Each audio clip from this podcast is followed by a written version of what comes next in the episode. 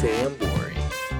Welcome back to the latest edition of the Pitch Blitz podcast. Leeds United sacked their manager Jesse Marsch just after he brought in three players and one new assistant coach to the club. Spurs put the beating on Manchester City while Haaland continues to struggle. Liverpool lose another match to Wolves. They are still searching for their first win of 2023, and Barcelona cruise to victory again in what seems to be the final stamp on the La Liga title race. We got a lot of action to cover. Stay tuned.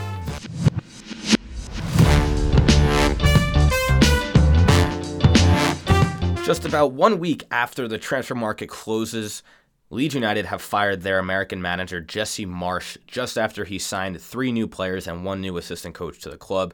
Leeds United only recorded one win in their previous seven matches. They were currently sitting in 17th place in the Premier League. There's a few points that I want to touch on real quick about Leeds United. I don't want to spend too much time on this. Uh, later on, I'm going to be talking about Manchester City and their struggles um, especially with with Erling Haaland up top. Uh, but with Leeds United, they, as we know, uh, they've struggled this season, and the the blame should not be on one coach, especially Jesse Marsch. Uh, I I understand to a degree sacking him. Um, obviously, when a when a when a team is you know, below 15th in the league and they're not putting up the numbers that you would expect, you know, get rid of your coach, right? That's kind of like the first. It's it's usually not one player who's causing everything, who's who's who's not causing the problems. Um, you know, it's not always the striker, it's not always the goalie, it's not always a midfielder. So usually the the first finger that is pointed at, it's usually at the coach. So that's exactly what happened with Leeds United. Jesse Marsch was only at the club for eight months. And I've said this before and I'll say it again. You cannot turn an entire club around in less than a year. It will take a year to maybe two years. Just look at Michael Arteta with Arsenal. It took him almost three years, three full seasons to finally understand his players, understand the organization, understand how they play. Because the side that Michael Arteta was managing was a completely different side than the side that he played in as a player, you know, 8, 10, 15 years ago. So I think th- this firing was premature. This firing should not have happened this early. See how the rest of the season goes, especially considering that the transfer window just closed. If if Leeds United were even thinking about firing Jesse Marsch, they should have done it before the transfer window. That way they get in a new manager and that manager can then choose the players that he wants to bring in. Now, the next manager, whoever they choose, uh, you know, he's what if he doesn't like Weston McKennie? What if he doesn't like, you know, Georginio Rutter? And, you know, he has no choice because Leeds United just signed him because Jesse Marsch wanted those players. And that new assistant coach, you know, that new assistant coach was brought in by Jesse Marsch because the two of them got along. Well, what if the new coach doesn't get along with that guy? So Leeds United, I mean, when Jesse Marsch first came to the club, it was chaos. They they wanted to get rid, or they they got rid of of uh, Raphinha, right? As we know, um, and they really weren't doing anything else in the in the transfer market. You know, they got Brenden Aaronson and Tyler Adams, uh, the the American guys, but um, there there wasn't there weren't any steps for improvement in place yet. You know, it was kind of well, let's just see what happens. Let's just sign Jesse Marsch and hope for the best. He did well at RB Salzburg. Let's just hope for the best. And that's just, you know, we're, we're, we're seeing how that has turned out for the for the club. You know, they currently sit 17th in the league, and it's almost like every single game that you watch them play, you're just expecting a mistake. You're expecting them to let up a goal. You're expecting them. You're expecting them to lose the game, especially in midfield you got rid of, of Calvin Phillips for 45 million for uh, Manchester City, um, and and you bring in two decent players. And now I'm not going to compare Tyler Adams and and uh, Brenden Aaronson to Calvin Phillips, but Calvin Phillips is a little bit more. He's he, he's he's a better of a player uh, than the two of them. So not good signings there in the summer, right? And uh, so you bring in Jesse Marsch and you know, eight months later, you know, you're at the bottom of the table. Who's surprised? Jesse Marsch probably isn't surprised because he knew the club that he was getting into when he was when he first signed with the organization, and then he he can't put up the results. And I'm sure the writing was on the wall. I'm sure Jesse Marsch had a good idea. Look, this is a poorly managed club. This is a poorly run club. I don't think I have much time left here, and I think, you know, Jesse Marsch, He he really couldn't do anything. It was kind of just like a lose lose situation. So I, th- I, I really don't think you can put all the blame on Jesse Marsch. Um, put it on the organization itself. Put it on the on the ownership. Put it on the the the managers at the club. Because I really do not see this uh, as a smart decision for Leeds United, um, and I think Jesse Marsch is going to be picked up by a club very soon. He's a good coach and and currently the the West Brom coach is is most likely to, to take over Leeds United, and it's not going to be any different for him. The the organization and how well they do. With this squad, I could see them getting relegated. They're just they're all bundled up, and they don't know what they're doing. They don't have a coach anymore, and it's middle of the season. You're sitting 17th in the league, and you hire a new coach and it's certainly not Sean Dyche with with Everton. I think Everton Everton will finish higher in the Premier League this season than Leeds United will. Everton will finish higher than Leicester City, than Wolverhampton Warriors, and maybe even Crystal Palace and, and Aston Villa. I understand that's a stretch, but what we saw from Everton this this past week and in the first game with, with Sean Dyche, the 1 0 over Arsenal, you know, those were signs of improvement. And yeah, maybe it was the the first game jitters, and uh, you know, they he, he kind of got lucky on the on the header. But you know, say whatever you want to say, but Leeds United isn't doing that. In the past four, uh, in the past five matches for Leeds United, they've drawn three and lost two, and they their next two games are against Manchester United. So if you don't if you don't hire a manager soon, this is going to get ugly and you're going to very quickly see yourselves relegated from the Premier League. So I think Leeds United uh, they have a big task at hand um, from the from the leadership point of view, um, but you know we'll see what happens. You know, but I, I, I hope the best for the players, um, especially the three players that were brought into the club. I hope they're able to get along with the new coach because that was probably a big reason why Weston McKennie wanted to join. Um, as as far as Georginio Rutter, as far as Wöber, and Wöber played with Jesse Marsch when Jesse Marsch was coaching at, at Salzburg. So it'll be interesting to see how, how the new how the new manager gets on, uh, how he relates to the club, um, how the how the fans feel about him. But I mean, if if this is going to be the same story as Jesse Marsch, he's here for eight months and they can't put you know, results on the board, then he'll be out in eight months. There's no doubt about it. And I understand the club wants results now and they want to win now. But, you know, look, you got you got rid of Patrick Bamford, right? You you got rid of of Daniel James. You got rid of of um, Diego Llorente and Matthias Klich. Matthias Klich was a big loss. Joe Gelhardt, Jamie Shackleton, Tyler Roberts. You could have signed those clubs and been a better side than you are right now. So I, you, you definitely can't blame Jesse Marsch uh, for for the way the season has gone for the organization, um, and that's why I think this signing was a little bit premature uh, for the organization and Jesse Marsch. So the next topic that I want to talk about is the reigning champions in England, in Manchester City, and their current goal scorer and their 180 million pound man in Erling Haaland. They're struggling. Things are feeling very weird at the Etihad right now. With everything that happened with Joao Cancelo, him just all of a sudden out on a whim, just wanting to leave, that was very sketchy. How, how the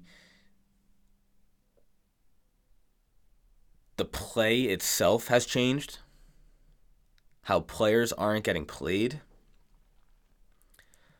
I think this is and I've said it before with Liverpool and Jurgen Klopp, but it's kind of you know the the team is getting to that point where they've played with each other for so long that you know maybe things aren't really going as well as everyone thought behind the scenes. Pep Guardiola not playing, uh, not starting Kevin De Bruyne in a very big game against Tottenham Hotspur at the weekend was strange.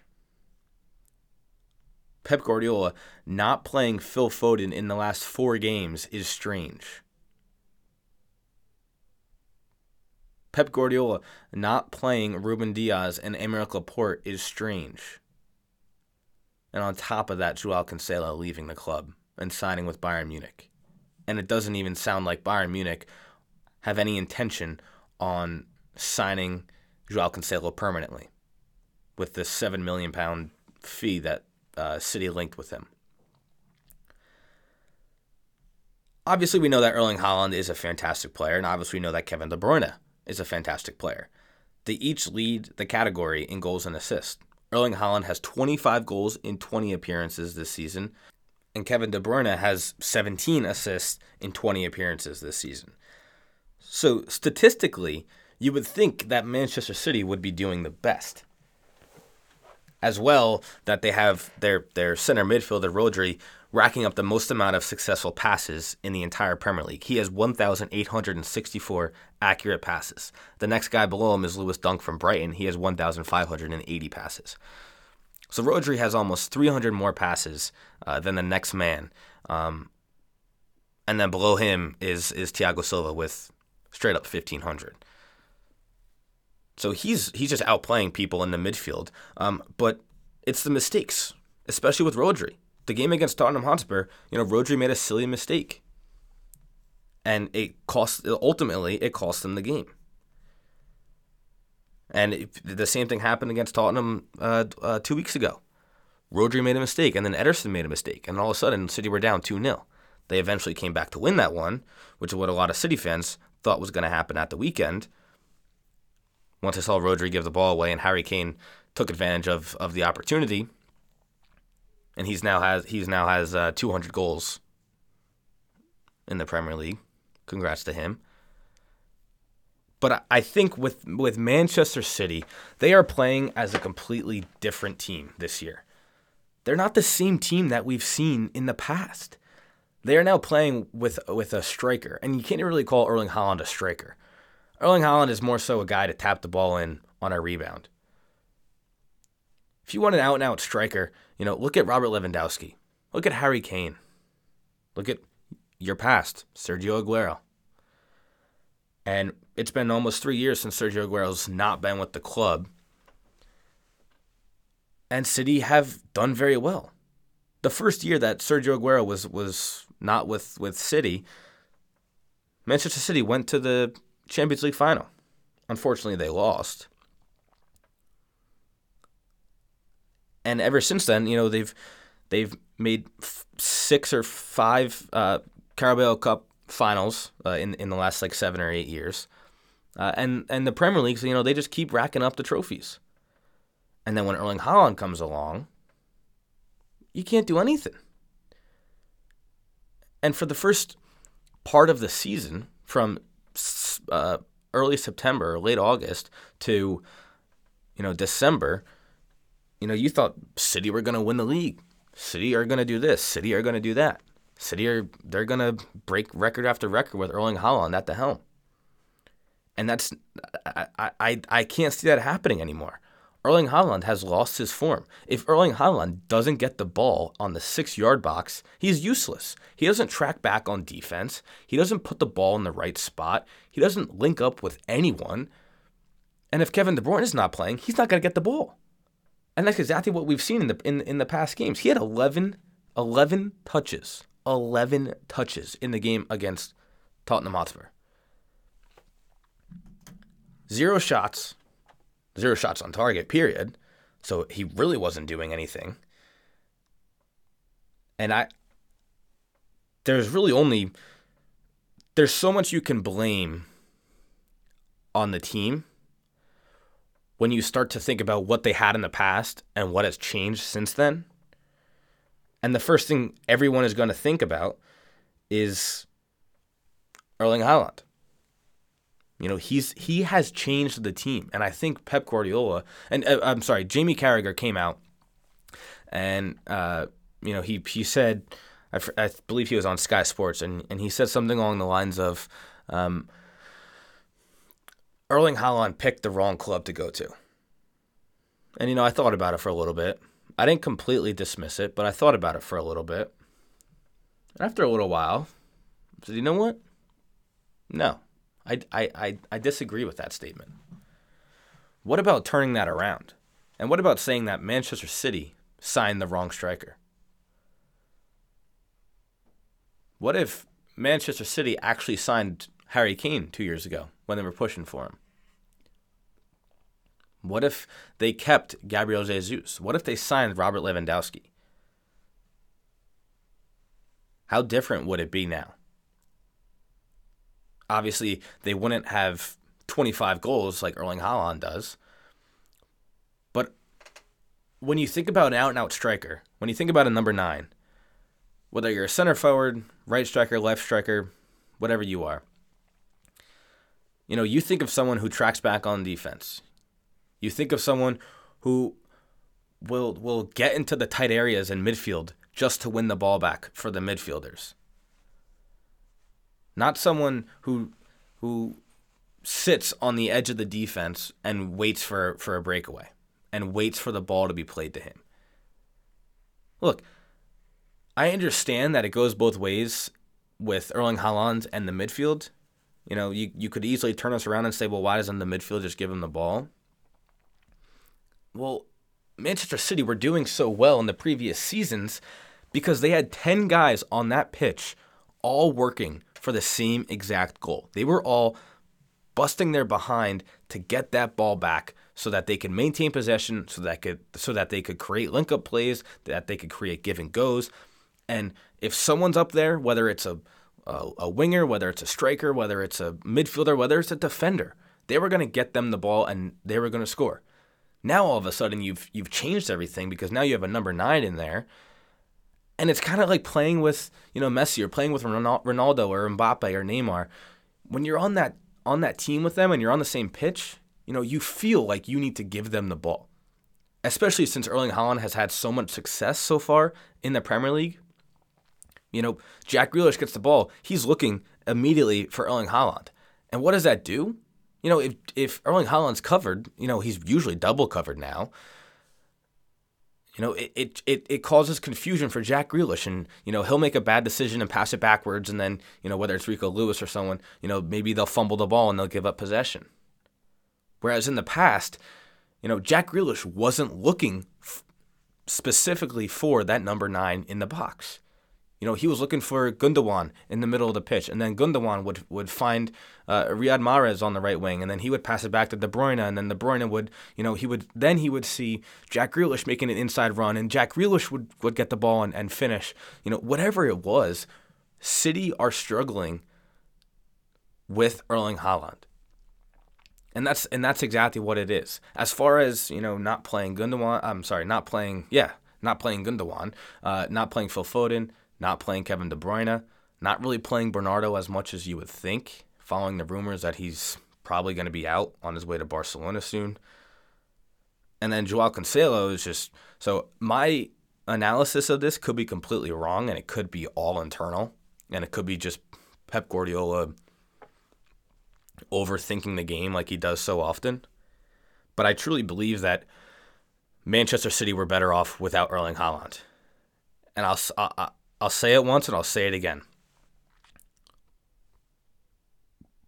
I really think that Manchester City, they told themselves, you know, we we made it to the Champions League final and we lost because we didn't have that striker.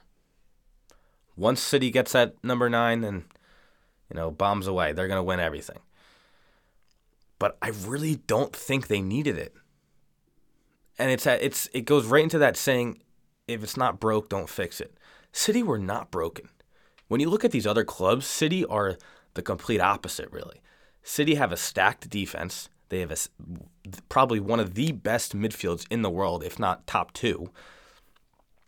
Uh, and and their their wingers are you know some of the best in best best in the world.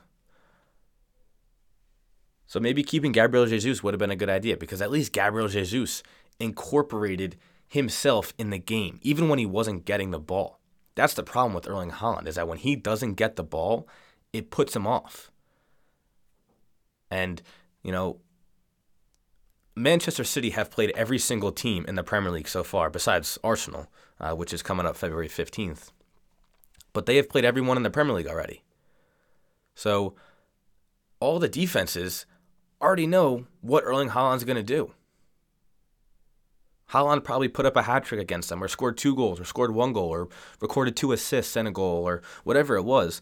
They're on to him. They know his next move. They've watched film. They don't want the same exact thing to happen again that happened in the fall when they played him.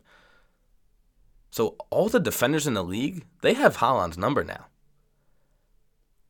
So I think that also plays a factor. It was kind of Erling Haaland, you know, as soon as he came into the Premier League, he was scoring goals. And everyone was thinking, oh my gosh, you know, Manchester City, you know, they're this great, great club, and Erling Haaland is this great, great player. It really does not look like that.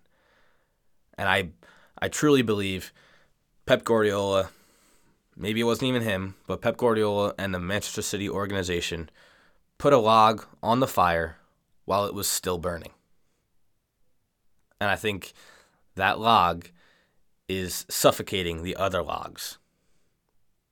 And it's going to cause the fire to diffuse. The next club that I want to talk about uh, is the club that has not won a single game in 2023 so far, and that is Liverpool. Liverpool, there's no doubt about it. Uh, even the supporters aren't going to deny it. They are in a terrible situation right now. They're in a bad spot. A lot of their players are injured the players that are not injured are not performing. Um, their fitness is a problem right now. They have too much pressure on them right now. Whatever your reasoning or your excuse or, or whatever it is, it all comes back to Jurgen Klopp. And we know the seven year curse with Jurgen Klopp, but I'm not really a superstitious guy, so I really don't believe that because it's his seventh season with the club, that's why he's doing bad. Same thing with Borussia Dortmund, and no, I don't. I don't believe that. I don't buy that for a second. However, what I do think is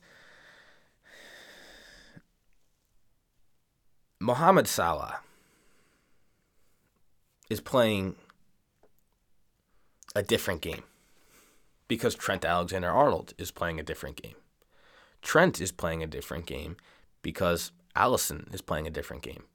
And Fabinho is playing a different game because Jordan Henderson is playing a different game. They're all they there's no chemistry right now with the club. They're all on different wavelengths. Obviously, they're all frustrated and they're all pissed off and they're all annoyed and every single person on that team wants the ball because they all feel that they can make the difference. But that's a problem because not every single person is going to be the difference maker. And it really doesn't help when you're you have eight, ten players who should who are usually on the field right now who are the difference makers. And I immediately looked to Luis Diaz. He was when Liverpool signed Luis Diaz, every single game it seemed like when he got the ball, something was going to come from it whether it was a uh, it was a cross, whether he made inroads, whether he made the overlapping run, whether he put the ball in the in the box when it needed to be placed there, you know, whatever it was, Luis Diaz just seemed to have that secret formula that no Premier League club or no European club really, even in the Champions League, could stop, and no one could really defend him. And once they got hurt, uh, once he got hurt, you know, I think. I I think Liverpool kind of were like, oh crap. You know, we put all of our eggs into our plan A basket that we don't have a plan B. And I think this year uh, is going to kind of be that year where you kind of say to yourself, look, we're not going to win the league, obviously. Uh, we're not going to finish second. We're not going to finish third. probably not going to finish fourth. Unless we win every single game from here on out, we're not going to make fifth. There's a greater chance of us being relegated than there is us winning the trophy. And if you said that to anyone last year, that this is how this season would be going, no one in their right mind would believe you. Not knowing the injuries, no one in your, their right mind would believe you. And so I think that's why Liverpool needed to take a step back, look things through a different eye, take off your rose colored glasses. Maybe it's Jurgen Klopp. Maybe it's Mohamed Salah. You know, Salah's uh, uh PSG is interested in, in signing Mohamed Salah for, for, I think it was like 80 million pounds. You know, maybe that's a good option. I don't think you should do what Chelsea did and just buy, buy, buy. You know, grow from your youth academy. Harvey Elliott is a perfect example. Darwin Nunez, he came out and said, "Look, I've I, I obviously know I'm not playing well, and I know I'm not playing to the standards of the of the club, but just and this is exactly what he said. He said, you know, look at Luis Suarez when he was at Liverpool. His first season was garbage, and this second season, he broke the record for most Premier League goals in a season with 31. So what that how much that means and how much weight that holds, not that much because when you sign a player, you want that player to do well now. However, the club's struggling. Darwin Nunez is not the only one struggling. So they need to they need to finish out this season, do what you can do in the Premier League, do what you can do in the Champions League. If you can find a way to win, keep doing it.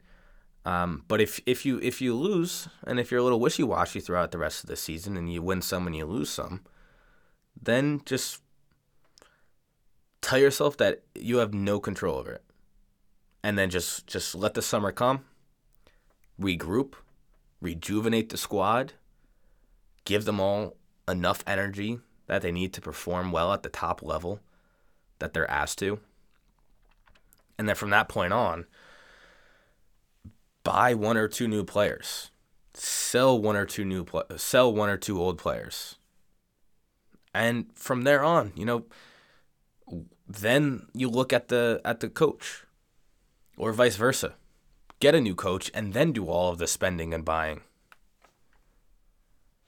Either way, you can only go up from here if you're a Liverpool supporter. And if you're Liverpool. I truly think that this season is over for Liverpool. I don't think there's any coming back from this.